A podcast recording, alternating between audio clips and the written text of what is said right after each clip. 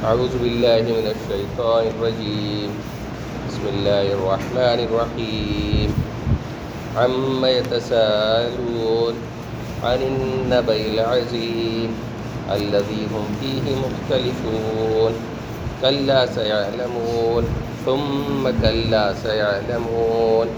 ألم نجعل الأرض مهادا والجبال أوتادا وخلقناكم أزواجا وجعلنا نومكم سباتا سباتا وجعلنا الليل لباسا وجعلنا النهار معاشا وبنينا فوقكم سبعا شدادا وجعلنا سراجا وهاجا وأنزلنا من المعصرات ماء ثجاجا لنخرج به حبا ونباتا وجنات ألفافا إن يوم الفصل كان ميقاتا يوم ينفخ في السور فتأتون أفواجا وفتحت السماء فكانت أبوابا وسيرت الجبال فكانت سرابا إن جهنم كانت مرصادا للطاغين مآبا لابثين فيها أحقابا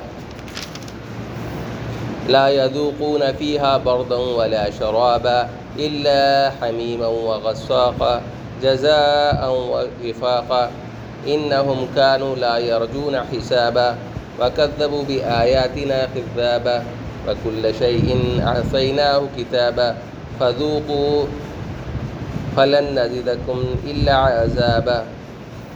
صدق اللہ العظیم. شروع اللہ کے نام سے جو بے انتہا مہربان اور رحم فرمانے والا ہے. یہ لوگ کس چیز کے بارے میں پوچھ گچھ کر رہے ہیں؟ کیا اس بڑی خبر کے بارے میں جس کے متعلق یہ مختلف شیما گوئیاں کرنے میں لگے ہوئے ہیں؟ ہرگز نہیں۔ ان قریب انہیں معلوم ہو جائے گا۔ ہاں ہرگز نہیں۔ ان قریب انہیں معلوم ہو جائے گا۔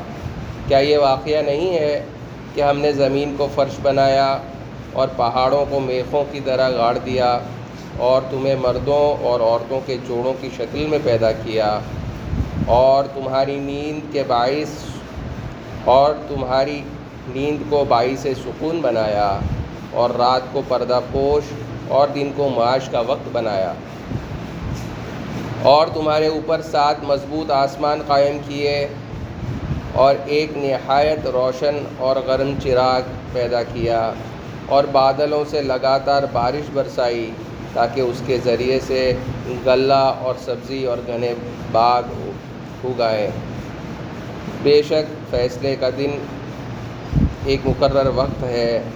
جس روز سور میں پھونک مار دی جائے گی، تم فوج در فوج نکل آؤ گے اور آسمان کھول دیے جائیں گے، حتیٰ کہ وہ دروازے ہی دروازے بند کر رہ جائیں گے اور پہاڑ چلائے جائیں گے۔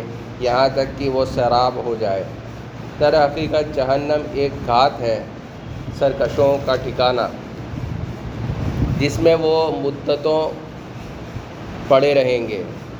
اس کے اندر کسی ٹھنڈک اور پینے کے قابل کسی چیز کا مزہ نہ چکھیں گے۔ کچھ ملے گا تو بس گرم پانی اور زخموں کا دھون۔ ان کی کرتوتوں کا بھرپور بدلہ۔ وہ کسی حساب کی توقع نہ رکھتے تھے اور ہماری آیات کو انہوں نے بالکل جھٹلا دیا تھا اور حال یہ تھا کہ ہم نے ہر چیز گن گن کر لکھ رکھی تھی۔ اب چکھو مزہ، ہم تمہارے لیے عذاب کے سوا کسی چیز میں ہرگز اضافہ نہ کریں گے۔ صدق اللہ العظیم۔ محترم حضرات،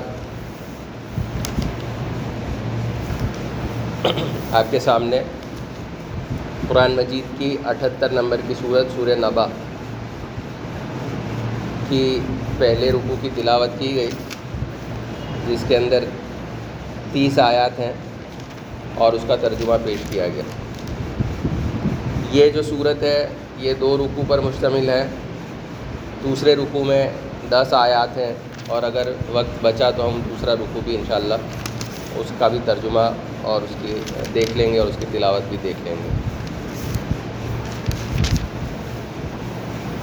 ہمارے یہاں ایک بہت اچھا رواج پایا جاتا ہے کہ بچوں کو قرآن مجید سے تعلق ان کا پیدا کرنے کے لیے ان کو قرآن کا کچھ حصہ حفظ کرانے کے لیے ان کو ان کی حوصلہ افزائی کی جاتی ہے۔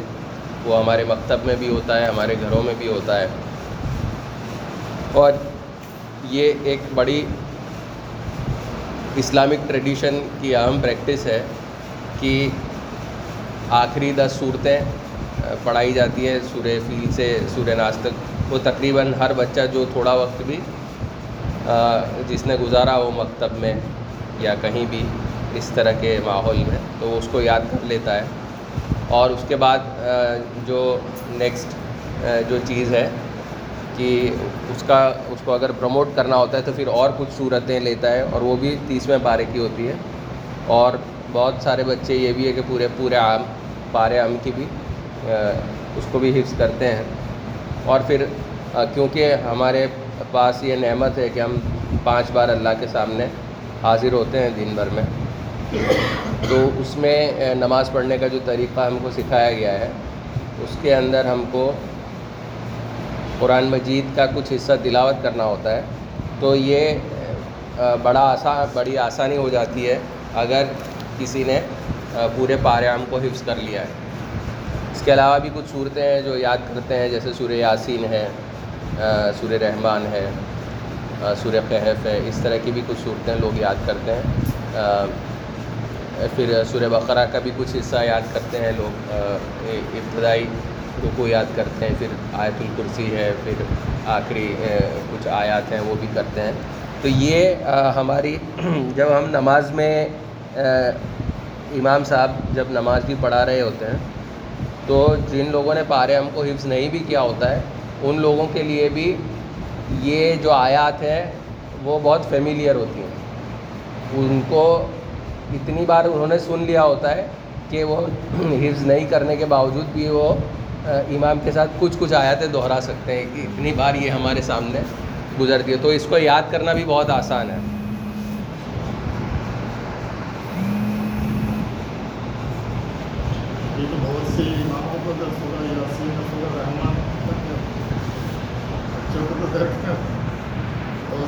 ہم بات یہی کر رہے تھے کہ پارے ام جو ہے اس کی اس کو اتنی بار ہم سنتے ہیں جو لوگ نمازوں کے معاملے میں اپنی نمازوں کی حفاظت کرتے ہیں۔ اور خاص کر کے فجر میں، مغرب میں، عشاء میں امام کے ساتھ نماز پڑھتے ہیں۔ تو ان لوگوں کے لیے یہ آیات اتنی بار انہوں نے سن لی ہوتی ہے کہ اب اس کو یاد کرنا بہت آسان ہو جاتا ہے۔ تو میں ایسے، میں سمجھتا ہوں یہاں تو جو لوگ بیٹھے ہیں، انہوں نے یاد کر لی ہوگی۔ ہم کو جن لوگوں نے یاد نہیں کی ہے اس کے لیے بہت کم ایفرٹ میں ان آیات کو پورے پارے ہم کو ہم سیکھ سکتے ہیں۔ تو ہماری یہ کوشش ہونی چاہیے کہ پورے پارے ہم کو ہم اس کو حفظ کر لیں۔ یہ اس کا جو موضوع اور مضمون کی ہم بات کرتے ہیں کہ اس کا نام سور نبا رکھا گیا، نبا خبر کے ہیں۔ تو یہ جو دوسری آیت میں عین نبی العظیم، اس کو اس صورت کا نام تعبیر کیا گیا ہے۔ مولانا مودودی رفیم القرآن میں اس کا وہ لکھتے ہیں موضوع اور مضمون۔ اس میں بتاتے ہیں کہ یہ جو ستتر نمبر کی صورت ہے، سورہ مرسلات اور یہ سورہ نبا، ان دونوں کا جو مضمون ہے، وہ ایک ہی ہے۔ اور وہ کیا ہے؟ وہ قیامت کے دن کے قیامت کی طرف اور ہم، یہ آخرت کے لیے دلائل بھی فراہم کرنا اور لوگوں کو اپیل بھی کرنا۔ تو یہ مکہ معظمہ کی نازل شدہ صورتوں کا جو خاصہ وہ یہی ہے کہ اس میں عقائد کے بارے میں اور خاص کر کے آخرت کے بارے میں، توحید کے بارے میں بار بار یاد دہانی کرائی جاتی رہتی ہے اور یہی بنیاد ہے۔ قرآن مجید پوری ہدایت کی کتاب ہے اور ہدایت یہی ہے کہ ہم کو ان غیبی خبروں سے آگاہ کیا جا رہا ہے جو ہماری عقل سے ہم اس کو حاصل نہیں کر سکتے ہیں۔ کوئی دنیا کی کوئی فلاسفی دنیا کا کوئی سائنٹیفک میتھڈ دنیا کی کوئی عقل کی ریشنالٹی کی ایکسرسائز سے آپ اس چیز تک نہیں پہنچ سکتے ہیں کہ مرنے کے بعد کیا ہوگا۔ آپ اس چیز طرف بھی نہیں پہنچ سکتے ہیں کہ خالق کائنات نے اس کائنات کو کیوں وجود میں لایا ہے اور اس نے انسان کی تخلیق کیوں کی ہے۔ یہ جو سارے سوالات ہیں، یہ انسان کی بنیادی، اس کے جو ایگزسٹنس کے سوالات ہیں۔ اور یہ سوالات کے جواب صرف اور صرف اللہ کی طرف سے ہی حاصل ہو سکتے ہیں۔ اور انسان کو اتنی قوت ہی نہیں دی گئی ہے کہ وہ اپنے باقی جو سینسز سے باقی اپنے میتھڈ سے اس کو پا سکیں تو یہ اس کے اندر جو میسیج جو ہوتا ہے قرآن مجید کا وہ بہت سمپل میسیج ہوتا ہے، بہت آسانی سے سمجھ میں آنے والا میسیج ہوتا ہے۔ ایک عام طرح کے بدو کو بھی سمجھ میں آ جائے بات جو کم پڑھا لکھا ہو، کم صلاحیت والا ہو۔ اور یہ ہم دیکھتے ہیں کہ یہ جب تک دین کا سماج کے اوپر اثر رہا تو لوگوں کے بول چال میں بھی یہ چیزیں ہوتی تھیں کہ خدا کا خوف کرو، مرنے کے بعد کیا جواب دو گے۔ یہ چیزیں عام میں تھیں لیکن دھیرے دھیرے ہم دیکھ رہے ہیں کہ ہم جس طرح کی سوسائٹی بن رہی ہے، اس میں ان چیزوں کا تصور بھی دھیرے دھیرے ہلکا ہوتا جا رہا ہے۔ ان کی طرف ہماری نگاہیں بھی اوجھل ہوتی جا رہی ہیں۔ لوگوں کو اب آپ سوشل میڈیا پہ دیکھیں گے کہ جس طرح کی حرکتیں ہو رہی ہیں، جس طرح پہ ظلم توڑے جاتے ہیں کمزوروں پر، اور اس کے بعد کوئی ان کو خدا کی یاد دہانی کراتا ہے کہ بھائی تم کم از کم خدا سے تو ڈر جاؤ۔ تو کیسا خدا؟ کوئی خدا نہیں ہے۔ اس طرح کا بے فام لکھنے والے اب پہلے کم از کم نہیں بھی مانتا تھا انسان تو اس چیز کا احترام کرتا تھا اور وہ خاموش رہ جاتا تھا۔ لیکن اب حالات اتنے بد سے بدتر ہو گئے ہیں کہ لوگوں اب اس اس خدا کے تصور کے سامنے بھی، اس قیامت کے تصور کے سامنے، اس آخرت کے تصور کے سامنے وہ بےحدہ باتیں بنانے لگے ہیں اور وہ ان کا کانفیڈنس اتنا ہائی ہے کہ ہم کو کون چھوئے گا۔ تو یہ جو مائنڈ سیٹ ہے، کیا مائنڈ سیٹ پہلے یہ نیا ہے یا پہلے بھی تھا؟ تو جب ہم قرآن مجید کا مطالعہ کرتے ہیں، تو ہم کو سمجھ میں آتا ہے کہ اس طرح کی چیزیں اور اس طرح کی جو اللہ کو نہیں ماننے والی، ناستکتا والی باتیں ہیں یا دوسری جو ان گڑت باتیں ہیں، وہ پہلے بھی موجود تھی۔ یہ جو ہم پہلے، یہ رکو کی چند آیت میں اس کو دیکھیں گے۔ کہ اماں یتسلون یہ لوگ کس چیز کے بارے میں پوچھ گچھ کر رہے ہیں؟ یعنی کہ جب آپ صلی اللہ علیہ وسلم نے دین اسلام کی دعوت دی، لوگوں کو توحید، رسالت اور آخرت کی جب لوگوں کے سامنے دعوت پیش کی، تو لوگوں کے اندر آپس میں کیا ہونے لگا؟ یہ لوگ کس چیز کے بارے میں پوچھ گچھ کر رہے ہیں؟ کیا اس بڑی خبر کے بارے میں جس کی حقیقت یہ مختلف، جس کی حقیقت یہ مختلف چمے گوئیاں کرنے میں لگے ہوئے ہیں۔ یعنی بڑی خبر نبی العظیم کس کو کہا گیا؟ وہ قیامت کے دن کو کہا جا رہا ہے کہ وہ ایک ایسا دن ہوگا جس میں سور پھونکا جائے گا، تمام تر، جو دنیا کو لپیٹ لیا جائے گا۔ وہ سارا قیامت کے دن کا منظر جو پورا قرآن مجید، اس کا بہت جگہ، بہت تفصیل سے اس کا جو پورا پکچر پیش کرتا ہے، وہ چیزیں جب ان کے سامنے آتی تھی تو لوگوں کے بارے میں طرح طرح کی چیما گئیں ہونے لگتی تھی۔ تو لوگ کہتے ہیں کہ بھائی، یہ کیا بات کہہ رہے ہیں محمد صلی اللہ علیہ وسلم کہ واقعی ایسا ہوگا کہ ہم سب مر جائیں گے، ہماری جو ہڈیاں، جو گلی وہ سوکھی ہوئی ہے، اس کو پھر سے جمع کیا جائے گا، اس کے اوپر پھر سے گوشت ڈالا جائے گا اور پھر سے ہم کو ایک زندگی بخشی جائے گی۔ کیا واقعی میں ایسا ہو سکتا ہے؟ کیا ایسا ہوگا کہ تمام کے تمام جو اگلے پچھلے جتنے مرے ہوئے لوگ ہیں، وہ تمام کو ایک جگہ جمع کر دیا جائے گا اور صف کے صف در صف کھڑے ہو جائیں گے۔ ہم کو ہم جو کچھ کرتوتیں کر رہے ہیں، جو ہم اندھیروں میں بھی کر رہے تھے، وہ سارے حساب کتاب ہم کو دینے پڑیں گے۔ تو اب یہ جو چیمے گوئی آپس میں جو ہو رہی تھی، اس کا قرآن مجید میں کئی جگہ پہ اس کا نقشہ کھینچا گیا اور مولانا مودودی نے اسی کو ریفر کرتے ہوئے بتایا کہ کہیں کچھ لوگ یہ کہتے تھے کہ کچھ لوگوں کے اوپر عیسائی عقی دیو کا انفلوئنس تھا، جس کے اندر یہ تھا کہ ہاں مرنے کے بعد ایک زندگی تو ہوگی، لیکن وہ جسمانی زندگی نہیں ہوگی، روحانی زندگی ہوگی۔ ایسا کچھ لوگوں کا تصور تھا۔ کچھ لوگوں کا یہ تصور تھا کہ مرنے کے بعد زندگی ہو بھی سکتی ہے، نہیں بھی ہو سکتی ہے۔ ایگنوسٹک پوزیشن ہے، ہم کو پتہ نہیں ہے۔ مطلب وہ شک میں تھے۔ تو وہ وہ بھی قرآن مجید میں ایک جگہ اس کا ان کا گمان ایسے دھوئیں کی مانند ہے۔ مطلب وہ ہیزی ہے اگنوسٹک ہے وہ کہیں کمٹ نہیں کر پا رہے اپنی پوزیشن مطلب وہ اس کے بارے میں بات نہیں کرنا چاہتے کہ اگر ہوگا تو ہو بھی سکتا ہے اور نہیں ہوگا تو نہیں بھی ہو سکتا ہے۔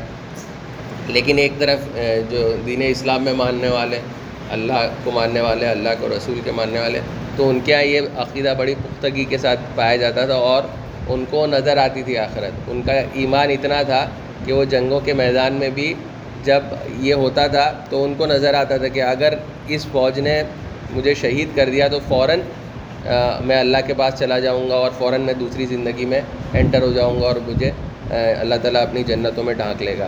تو اس طرح کی مختلف لوگوں کے یہاں مختلف عقائد پائے جاتے تھے اور اس کے بارے میں چیمے گوئیاں ہوتی تھیں۔ یہ بات کی گئی ہے، یہ پہلی آیت پہلی یہ جو تین چار آیت ہے کیا اماں اعتصالون عن نویل عظیم اللہ فی مختلف یعنی سب کا ایک پوزیشن نہیں تھی۔ اور چیمے گوئیاں کب ہوتی ہے؟ اسپیکولیشن کب ہوتا ہے؟ جب علم نہیں ہوتا ہے۔ اگر علم آ جاتا ہے اور سب کے یہاں علم ایک ہی چیز کے اوپر ہو، تو پھر بات نہیں کی جا سکتی۔ فار ایگزامپل کلاس میں ایک بچے ہیں، اب ان کو پوچھا جائے کہ بھائی بھارت کی راجدھانی کیا ہے؟ اگر اس میں سے کسی کو علم ہوگا تو فوراً بتا دیں گے کہ بھائی دلی ہے۔ لیکن انہوں نے کبھی یہ، ان کو یہ تصور ہی نہیں معلوم کہ دیش کیا ہوتا ہے، راجدھانی کیا ہوتی ہے۔ تو سب اپنے طرح سے کچھ نہ کچھ بولیں گے۔ کیونکہ ابھی علم نہیں ہے ان بچوں کے پاس، تو الگ الگ چیما گوئیاں کر رہے ہیں۔ لیکن جب علم آ جاتا ہے تو اس کے بعد کوئی چیما گوئیاں کا اسکوپ نہیں رہتا ہے۔ ہرگز نہیں، ان قریب انہیں معلوم ہو جائے گا۔ ہاں ہرگز نہیں ان قریب انہیں معلوم ہو جائے گا۔ تو یہ قیامت کے دن کے کو ایک دم قریب کیوں بتایا گیا ہے؟ مطلب یہ اور جگہ پہ بھی قرآن مجید میں آتا ہے حادث میں آتا ہے کہ ہم کو یہ کامن سینس سے یہ سمجھ میں آتا ہے کہ جو دنیا ہے، وہ کوئی کہہ رہے ہیں کہ اتنے لاکھ سال پرانی ہے، کوئی کہتے ہیں اتنے ملینس آف ایئرس پرانی ہے۔ ریکارڈڈ ہسٹری بھی جو بھی ہے وہ دس بارہ ہزار سال پرانی ہے۔ تو جب اتنی بڑی مدتوں سے دنیا چل رہی ہے، تو ابھی تک جب قیامت نہیں آئی ہے، تو آگے کتنے سالوں میں آ جائیں گی؟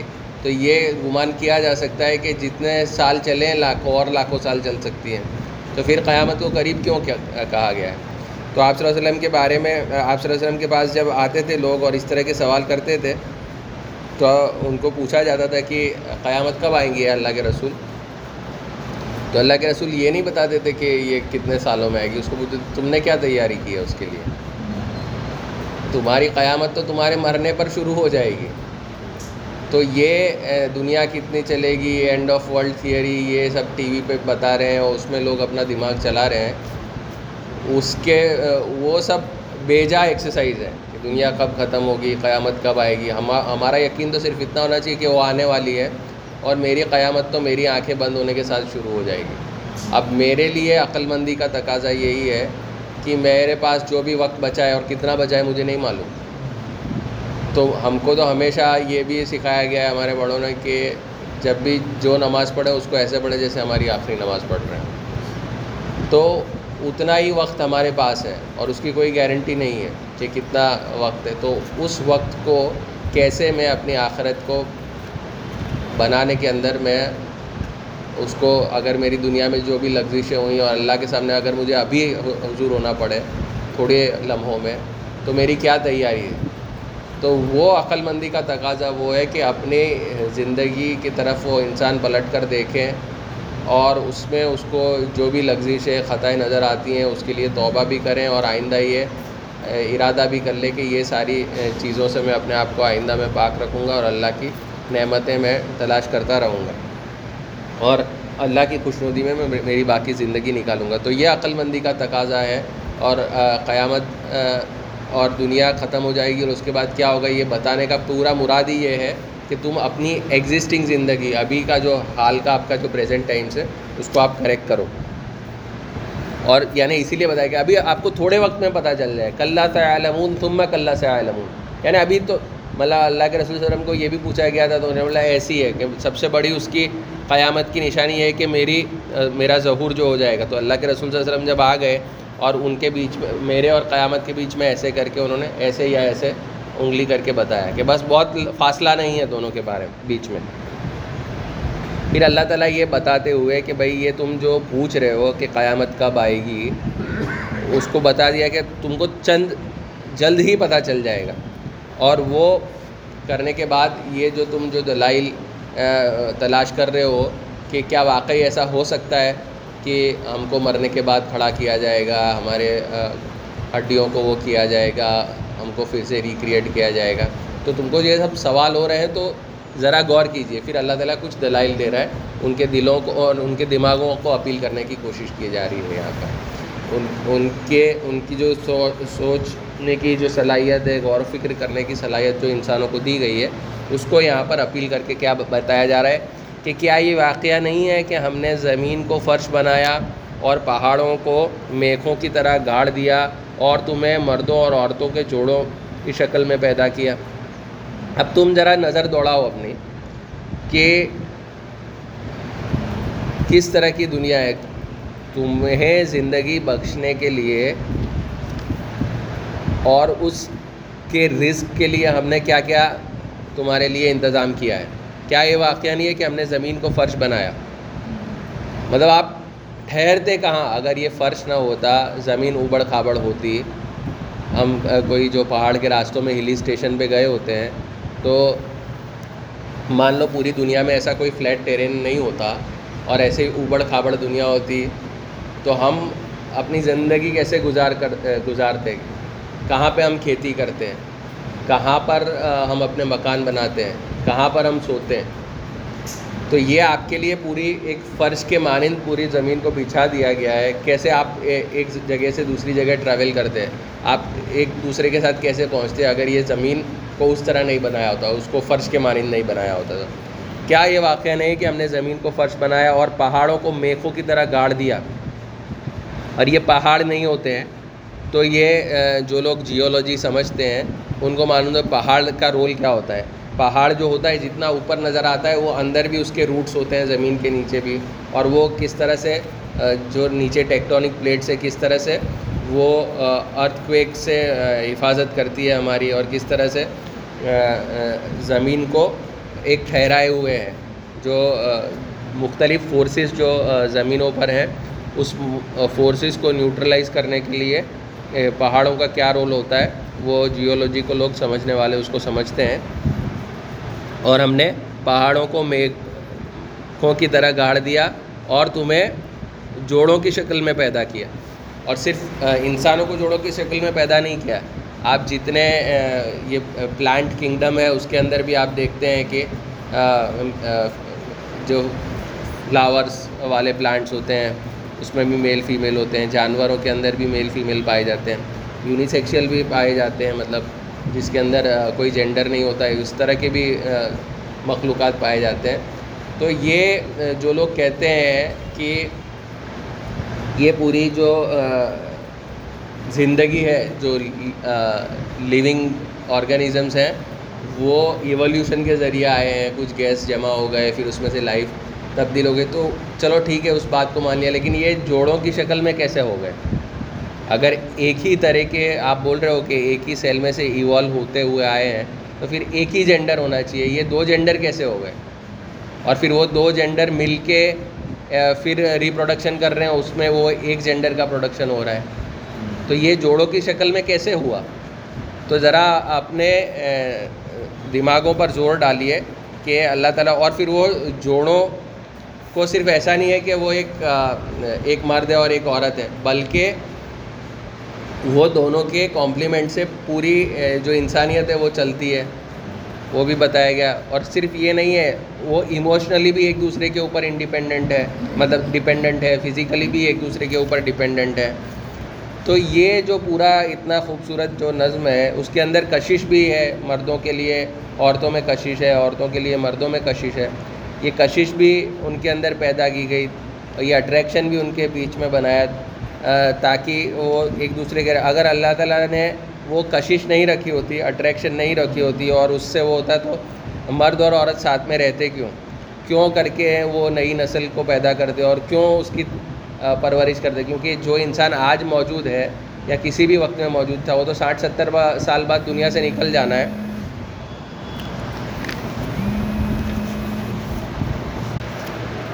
ہاں۔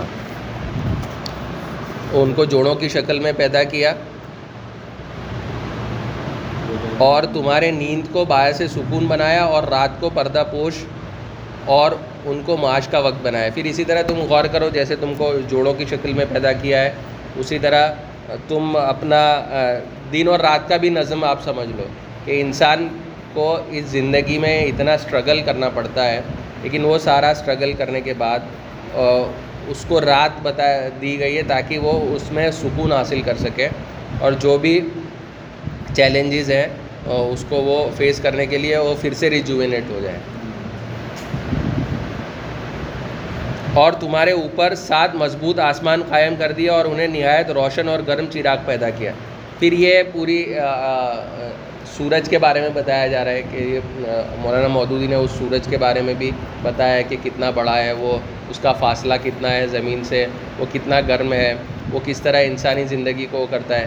کیونکہ سورج کی گرمی ہے، اس کی حرارت ہے، اس کی وجہ سے ہمیں روشنی بھی ملتی ہے، اس کی وجہ سے ہی یہاں پر جو بھی زمین کے اندر سے جو غلہ نکلتا ہے، اس میں اس کا ہی رول ہے۔ اگر یہ اس طرح کا سسٹم نہیں ہوتا سولر سسٹم میں، تو وہ انسانی زندگی کے لیے پوری جو کائنات ہے، وہ کار فرما ہے۔ مطلب وہ سورج بھی کام کر رہا ہے، پوری گیلیکسی بھی کام کر رہی ہے پلانٹس بھی کام کر رہے ہیں۔ اس کے اندر جتنے فورسز ہیں، وہ کام کر رہے ہیں۔ تب جا کر یہاں پر زندگی پاسبل ہوتی ہے۔ تو اتنے ساری چیزیں ہیں، اتنے سارے فیکٹرز ہیں کہ آپ کروڑوں کمبینیشنس کریکٹ کرو گے، تب جا کے یہ زندگی یہاں پہ وجود میں آ سکتی ہے۔ اور ایک بار وجود میں آ گئی تو اس کا جو سلسلہ باقی رکھنا وہ بھی مان لو کہ اگر یہ آپ کی ایک بات ہم مان لیتے ہیں کہ چلو ایولیوشن سے پیدا ہو گئی دنیا، ایولیوشن سے مرد بھی بن گیا، عورت بھی بن گیا، سب ہو گیا، لیکن لاکھوں سال سے کیسے چل رہی ہے؟ اگر ایولیوشن سے تو چاند سے چل رہی آپ کہہ رہے ہو سب چاند سے ہوا، تو چاند سے تو دنیا ختم چاند سے تو دنیا ختم بھی ہو سکتی ہے، کوئی اس پہ میٹی اور گر سکتا ہے، کوئی یہاں پہ ٹیمپریچر بڑا ہو سکتا ہے، کبھی آکسیجن کا پریشر لو ہو سکتا ہے۔ کبھی کوئی چیز ایسی ہو سکتی ہے جس سے یہ دنیا پر زندگی باقی نہیں رہے اور آنے والے کروڑوں سال تک یہ امکان نہیں ہو سکتا کہ پھر سے اس میں زندگی ہو جائے۔ تو لاکھوں سال سے، ہزاروں سال سے یہ زندگی کیسے چل رہی ہے اس پہ؟ اور پھل پھول رہی ہے فلرش کر رہی ہے، ایک نہیں کئی اسپیشیز کئی جاندار اس پہ زندگی بسر کر رہے ہیں اور یہ نہیں ہو رہا ہے کہ اس کی زندگی ختم ہو جائے گی۔ یہاں تک کہ اتنی انٹیلیجنٹ اسپیسیز اس ارتھ پہ بھیج دی گئی انسان کو جو چاند پہ ابھی بھیج دیا ہے، وہ ہندوستان نے بھی چندریان بھیجا ہے، ابھی لینڈ کرنے والا ہے۔ تو اتنا سب کچھ ہو رہا ہے، اس کے باوجود آپ اس چیز کو کیسے اگنور کر سکتے ہو کہ اس کے پیچھے کوئی اسکیم ہے، اس کے پیچھے کوئی پلان ہے اور اس کے پیچھے کوئی ہستی ہے جو اس کو پورا کنٹرول کر رہی ہے؟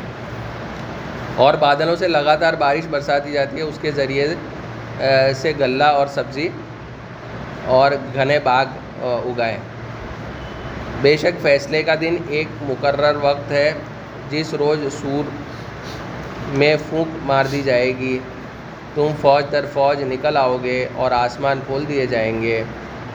اور وہ دروازے ہی دروازے بن کر رہ جائیں گے اور پہاڑ چلائے جائیں گے، یہاں تک کہ وہ سیراب ہو جائیں۔ تو وہ پورا جو قیامت کا منظر ہے، وہ کھینچا جا رہا ہے کہ یہ ساری چیزیں ہوں گی۔ در حقیقت جہنم ایک گات ہے، سر سرکشوں کا ٹھکانہ، جس میں وہ مدتوں پڑے رہیں گے۔ گھات اس کو کہتے ہیں کہ جو ہمیشہ آپ کے اوپر نظر ٹکائے ہوئے ہیں اور جیسے ہی موقع ملے گا، وہ ایسے آپ کو لپک لے گا۔ جیسے پولیس والے کریمنلس کی گھات میں لگے ہوئے رہتے ہیں۔ وہ لوگ پورا اپنا سیٹ کر کے رکھتے ہیں کہ اگر کوئی کریمنل یہاں سے نکلتا اور یہ حرکت کرے گا، تو فوراً ہم جا کر اس کو لپک لیں گے اور اس کو وہ کر دیں گے۔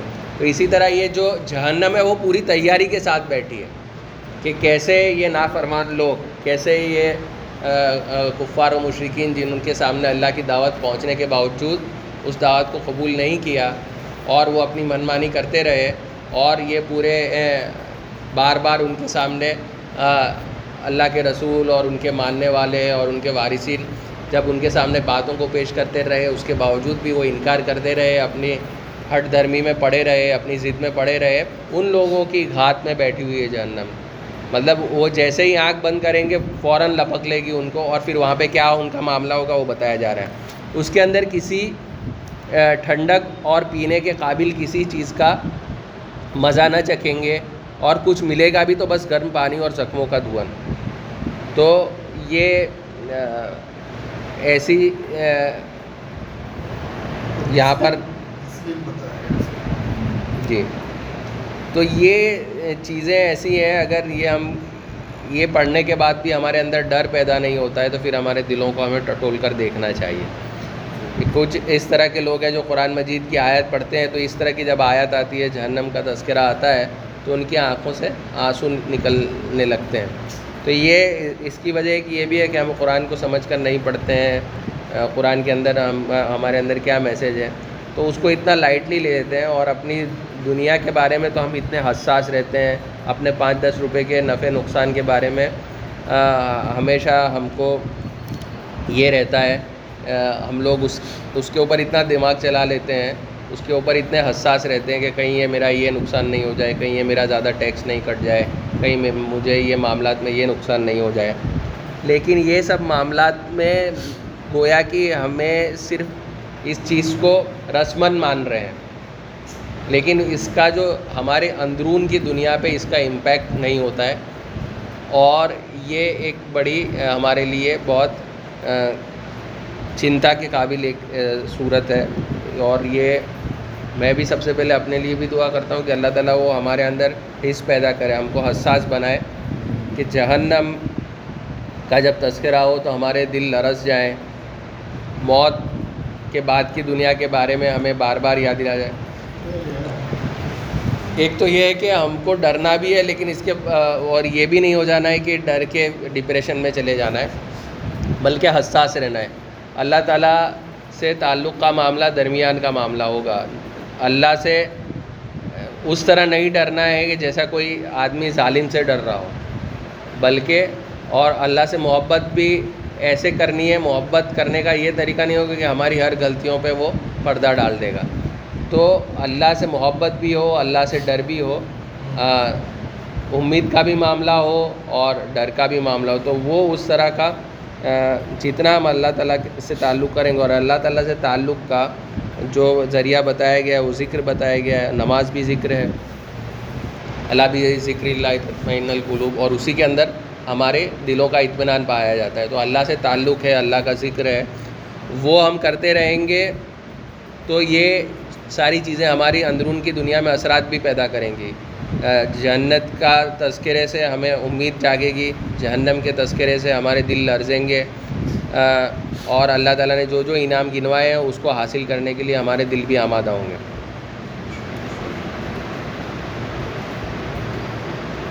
اور حال یہ تھا کہ ہم نے ہاں ان کے کرتوتوں کا بھرپور بدلا وہ کسی حساب کی توقع نہ رکھتے تھے۔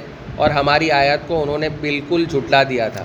تو اللہ تعالیٰ ظلم نہیں کر رہا ہے۔ اللہ تعالیٰ یہاں پہ ابھی ریزن دے رہا ہے۔ کیوں ہم کو ہم ان کو ایسی جہنم دے رہے ہیں؟ کیوں ہم کو ایسا پلا رہے ہیں؟ کیونکہ